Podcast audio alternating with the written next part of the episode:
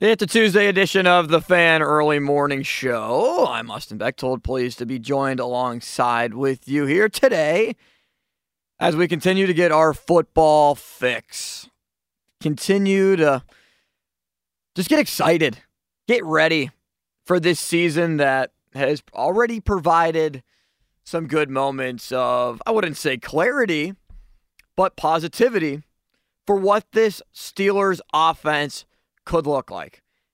And truly, if you look at just this team in general, offense, defense, special teams, you could have probably a little bit more questions on special teams, but offense, defense, man, it looks good. There is a lot to be excited about. And I'm not just saying that because you go out and you defeat the Tampa Bay Buccaneers in game one of the preseason. Congratulations on all your success. But we did see what we wanted to see from the Steelers offense. Kenny Pickett, one incompletion because he was scrambling away to try to avoid a sack. 70 yards passing through the air, and that was honestly kind of surprising from Friday's preseason game in Tampa Bay. How Kenny Pickett was just given free reign to take the training rolls off and do whatever. You could clearly tell there was an emphasis on we're going to let Kenny Pickett spin it. We're going to let him do whatever he wants to do at this point, right to within reason, obviously. And the Steelers want to get the ground game going, and we saw a little bit of Najee Harris, just a couple carries. More so, a lot more of Jaylen Warren, which you would expect in a preseason game after Najee Harris was injured last preseason and basically limped into the regular season and was ineffective for half the year before he finally got healthy and then looked like arguably a top 10 running back down the stretch when the Steelers needed him the most after a 2 and 6 start. Najee was good. And he was helping to power this team to the finish that the Steelers ended up with, still over 500. And I know that that's something that is daunting to a lot of people. The Steelers having to finish over 500, Mike Tomlin's win loss record, and all the sorts. When you look at the Steelers in general, and I'm not so much focusing on the offensive line, but let's do that just for a second. Dan Moore, Isaac Seumalo, Mason Cole, James Daniels, Chuks Okorafor. Okay. I like the interior of that line. Mason Cole is starting to really grow on me even more. Stability in the inside with James Daniels as well, who was very efficient and really, when you don't get penalized, it's a great thing, especially from a right guard, and the Steelers have a tendency to run that side a lot.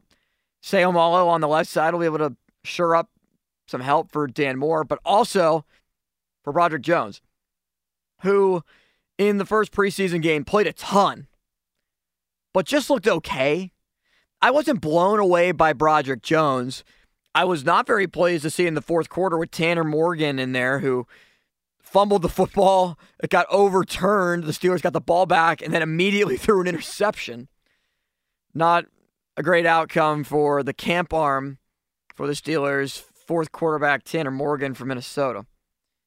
But Broderick Jones ended up getting beat clearly right off the line. Tanner Morgan had no shot and got smashed by the defender for Tampa Bay after Jones really just got absolutely destroyed. But other than that, he looked pretty solid. There wasn't any moment in time where I said, wow, Broderick Jones is really showing that he belongs over Dan Moore. It was also his first time experiencing pro football. But it's also a little bit alarming to see that happening when he is the 14th overall pick. The Steelers traded up to go get him. And at this point in time, Dan Moore looks like the better player, but that's why we still have two more preseason games to go and a lot of time until the regular season in September. Chuks Okorafor at right tackle. Could you see the Steelers move Dan Moore over there? I don't think so at this point in time. It's likely going to be Chuks until the Steelers feel like he just doesn't give it, give them the chance on the right side to be able to hold up. And I think that they still believe that he can. So, skill position guys. This team's loaded. They're deep. I don't remember the Steelers having this much depth on offense and on defense that they have this year. Now, is the quality of player, is it top heavy? No. This is not Le'Veon Bell with DeAngelo Williams and at wide receiver Antonio Brown with Martavis Bryant and Eli Rogers, who was a little bit of an underrated slot guy, and fill in the blank on whoever else was in there helping out on the offensive side of the ball. It was mostly just AB and then who's going to emerge as the second guy. Well, it's Diontae Johnson, but you might even say that George Pickens is a better wide receiver. I think George Pickens is a better wide receiver than Diontae Johnson already at this point. Diontae Johnson is getting paid as the number one, but George Pickens should be looked at as the number one guy. Depending on who you talk to, Johnson might have more receptions, but George Pickens is going to be the big play guy. But then you got Calvin Austin. And I tell you what, this we're led to believe that Matt Canada's offense is based on a little bit of running the football, gadget plays, trying to get some guys out in space, and speed, speed, speed. Calvin Austin is the epitome of what the Matt Canada offense can look like. Now, does anybody truly know what the Matt Canada offense in the NFL looks like? No. Yes. I don't think so. If Matt Canada didn't have one very successful season at Pitt, would he be the Steelers' offensive coordinator? Probably not, but that's not here nor there. He has the potential to use so many of these guys in so many different ways, including two tight end formations, because the Steelers have three really good tight ends. Pat Freiermuth, Darnell Washington, who is more so of a blocker, but when you're six seven and absolutely dominant in terms of being able to use your size as a run blocker, plus Zach Gentry, who, when I was standing on the sideline of the Steelers training camp, is a little bit taller than Darnell Washington. And then you have Connor Heyward, who's being utilized as the fullback right now, H back, tight end, special teams. The Steelers are going to keep four tight ends, with the distinction of Connor Heyward being a tight end and a fullback. And then at running back, Najee Harris, Jaylen Warren, where you feel confident enough that Jaylen Warren can be your number one. Jaylen Warren continues to grow on me. His toughness, his fight, his ability to catch the ball out of the backfield. He just hits the hole and goes. He's a tough runner. He's not a big guy. He's undersized for the running back position, but it, you can't tell. He just mauls over people when he has the opportunity to be able to do so. And I like some of the other options that the Steelers have. Calvin Austin can be so dynamic for this offense. He can be, he can provide something that this offense really has not seen in years. Someone with 4 4 speed who can beat you over the top. We saw it 67 yard passing touchdown, Mason Rudolph to Calvin Austin, where he just beat his defender cleanly. Calvin Austin just practically ran past the defender when Mason Rudolph threw the ball up for him, he wasn't even past the defensive back. But Calvin Austin just ran under the football. Mason Rudolph, he just once a training camp, once a preseason, sometimes once a preseason game, has the tendency to just be able to drop one in the bucket and look like the first round grade that the Steelers had on him. That was the play to Calvin Austin. And then there's Kenny Pickett. Kenny Pickett has so much to work with this year he has a ton to be able to bank on in his second year compared to year one. With George Pickens in his second season, Calvin Austin healthy, a second full year of Jaylen Warren after nobody knew what he would be last year. Hell, did anybody even think he'd make the roster? The way that he performed in training camp, yes, he would.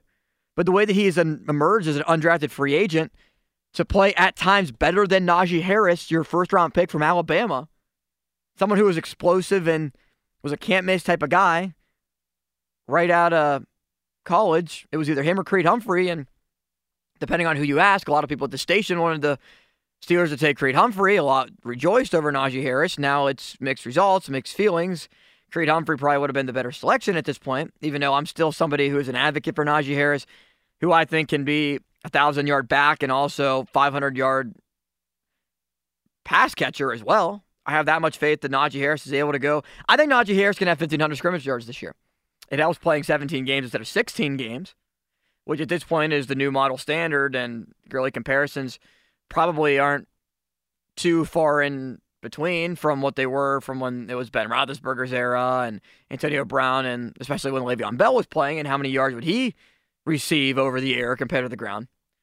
But Dan Orlovsky, ESPN analyst, was complimentary of Kenny Pickett, but you know, what's so important during the offseason and as we begin the regular season? It's lists and it's grades.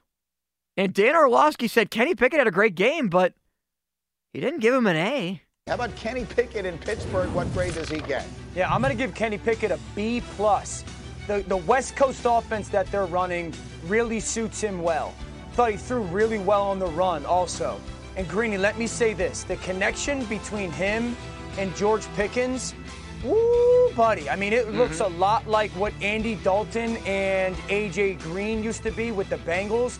And it's very interesting because if they get going in that way, the Steelers' offense and team changes a lot. B plus, very impressed by Kenny Pickett again. First of all, I don't want to hear anybody convince me that a combination. Of, well, I don't want to hear anybody compare Kenny Pickett to Andy Dalton. What did Andy Dalton accomplish with the Cincinnati Bengals that Joe Burrow hasn't already accomplished? Joe Burrow has accomplished more with the Bengals on his rookie contract than Andy Dalton did at any of any point in time with the Cincinnati Bengals at all. But that's not at all what Orlovsky is getting at. What he's trying to say is that the connection between Pickett and Pickens can be what Dalton and AJ Green was. And we know how good AJ Green was. Spent some time with Arizona before ultimately hanging it up. But when he was with Cincinnati, Pro Bowler, all pro type of player, dominant force for the Bengals. But why didn't Dan Orlovsky just say something like it could be Joe Burrow to Ja'Marr Chase or Josh Allen to Stefon Diggs or Tua to pick your poison, Tyreek Hill or Jaylen Waddle? Now, I don't want to overanalyze this too much.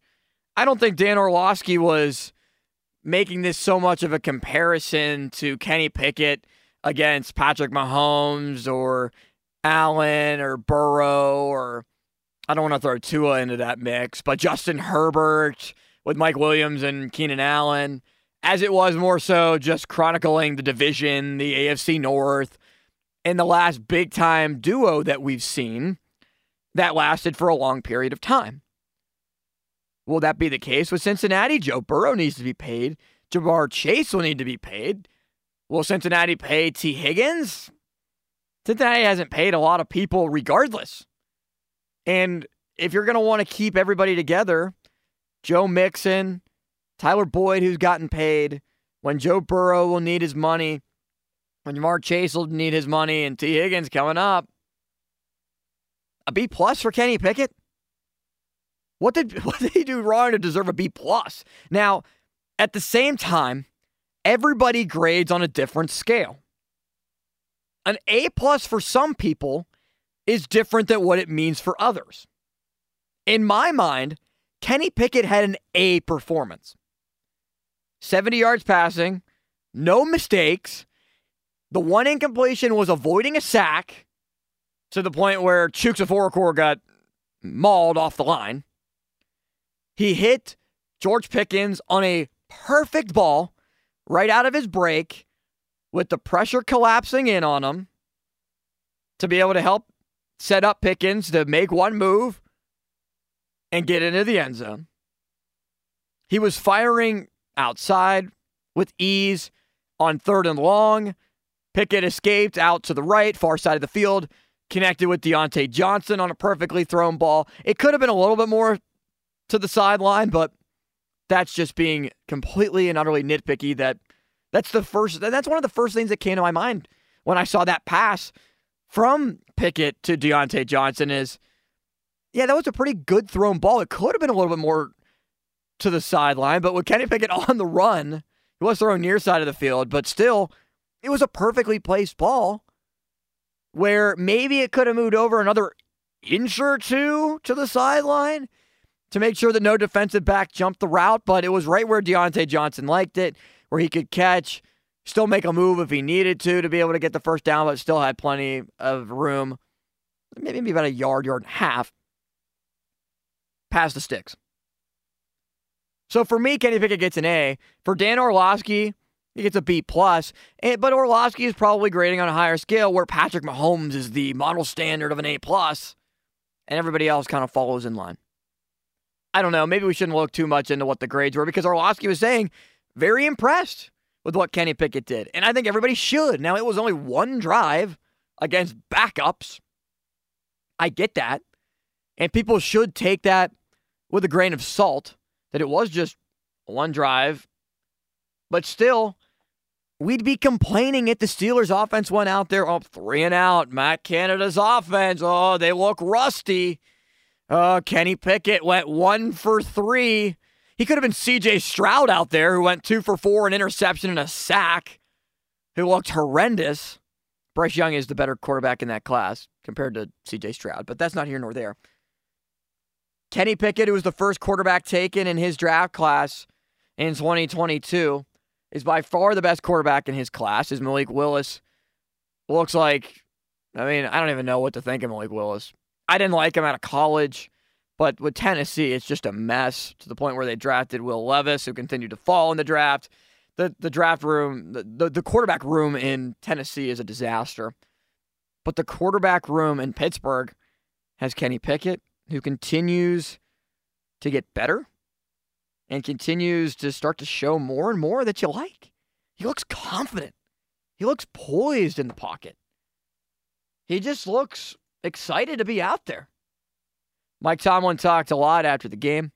We'll hear a little bit more of what he had to say coming up, including what a former Steelers linebacker had to say about the team's overall performance, but also what he thinks this team can be in the 2023 season as national love continues to build.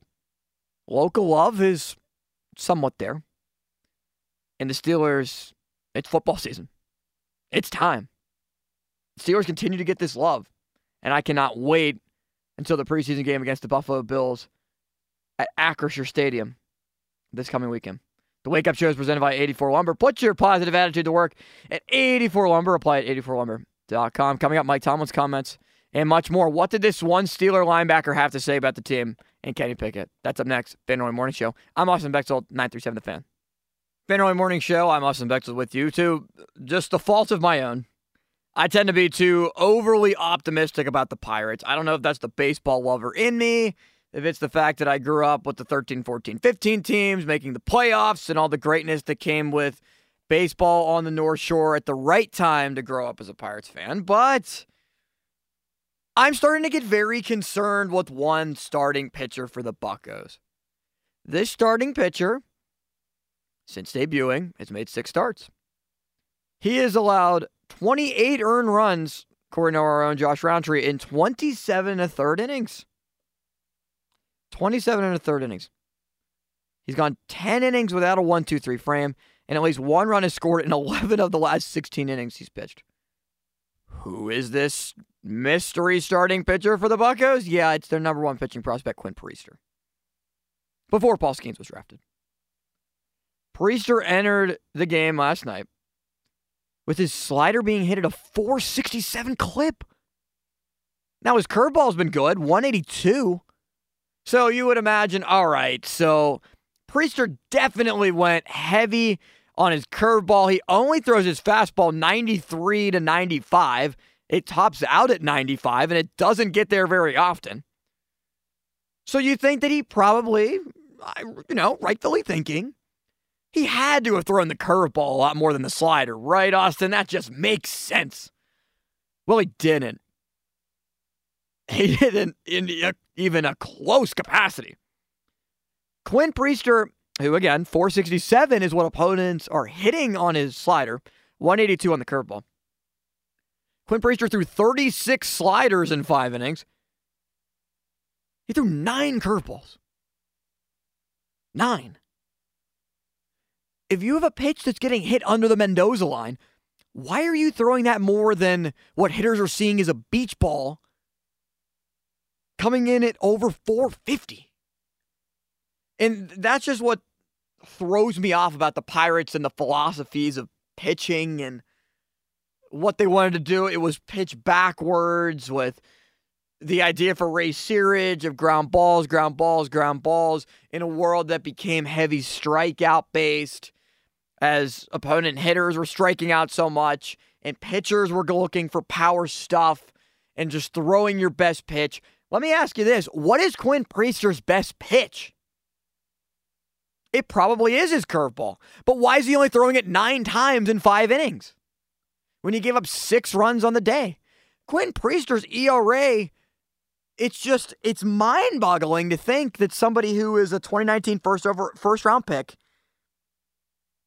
and somebody that was picked out of the high school ranks that the Pirates have developed, he's looked solid. He was good throughout the entire minor leagues until this season half the year spent now to in, in AAA with Indianapolis, he just did not look like the same pitcher. Now the jump from AA to AAA, it's not always that much to grasp in terms of talent. A lot of the top prospects are in AA and just spend a cup of coffee in triple AAA. You find a bunch of 4A players in AAA baseball guys that can't stick in the major leagues but are still good enough to be able to perform well in minor league baseball to be at the upper echelon of minor league baseball. Think about Miguel Andujar, who's hitting 355 in minor league baseball, calls up to the Pirates, and he'll occasionally here nor there drive in a couple of runs, but strikes out too much. And where do you play him defensively? That's been another problem with the Pirates. They should have called up Miguel Andujar by now, but that's not at all the point that it makes about Quinn Priester, who's a first round pick someone that the Pirates need to depend on. Quinn Priester going in the next season needs to be your number three. Right now, the most disappointing the most disappointing arms on this team continues to multiply. At first, it was Roansy Contreras, who now has just continued to disappear. He's in AAA now, trying to work his way back. It's like an Alek Manoah situation. Manoah, who was a Cy Young finalist last season, is again in the minor leagues. He was in A ball. He was in rookie league ball, just trying to figure it out. And the Pirates did a similar thing with Roansy Contreras to try to figure everything out that they needed to do. But to no avail. So I'm concerned about Quinn Priester. There's a lot to talk about there. He needs to be right up there with Paul Skenes and Mitch Keller next year in your rotation. Paul Skenes is pitching tonight in Bradenton. And Jason Mackey of the Post Gazette reported as something that Ben Cherington said on his radio show that Paul Skenes is only going to pitch fewer than 20 innings this year. But I'm excited for all 20, and you can watch on MILB.com tonight through MLB Pipeline Paul Skenes' start. Coming up next, we'll get to the Steelers and what this one Steeler linebacker had to say about the team. I'm Austin Bechtold, Fan Early Morning Show. Fan Early Morning Show. I'm Austin Bechtold with you on this wonderful Tuesday because football is in the air. The football fix in full effect. It's just so exciting because as the Pirates continue to lose and continue to just fall in the standings and more so the wild card race. And what I mean by that is just the National League standings as the Buccos, number one pick last year, number one pick this year, really, to pick Paul Skenes, but earned from last year's end result after winning the first ever draft lottery. First overall pick in 2021 to select Henry Davis. Buccos, yeah, it's not great. Currently tied for last place in the NL Central with the St. Louis Cardinals. Pirates have not finished ahead of the Cardinals since 1999 in the standings, so that might be something to play for. It really is something to play for. But right now, Pirates, St. Louis, Washington Nationals tied for second to worst in the National League. And then there's the Colorado Rockies at 46 and 73. Yeah, they're pretty bad, but not as bad as the Oakland A's and the Kansas City Royals. Oakland 33 and 86. 33 and 86 for Oakland. Man. The Atlanta Braves are 76 and 42. Kansas City Royals are 39 and 81. But let's get back into what Mike Tomlin was talking about earlier this week. It was after the Steelers game against Tampa Bay. And he talked about two of the guys that I've kept my eyes on so much. It's Broderick Jones, it's Calvin Austin. Broderick Jones, right now, the second string left tackle after being selected 14th overall. Gave, gave him a big exposure. I like his demeanor. I like how he finished. We'll comb through it specifically and look at hand usage and how he mixed up his protections and some of the things that are very technical that are a major component of this level of play. Nothing flashy there from Tomlin on the first round pick for the Steelers this year. Someone that, look, the Steelers are going to depend on Broderick Jones at some point this year. But it's likely probably not going to be in the first three weeks.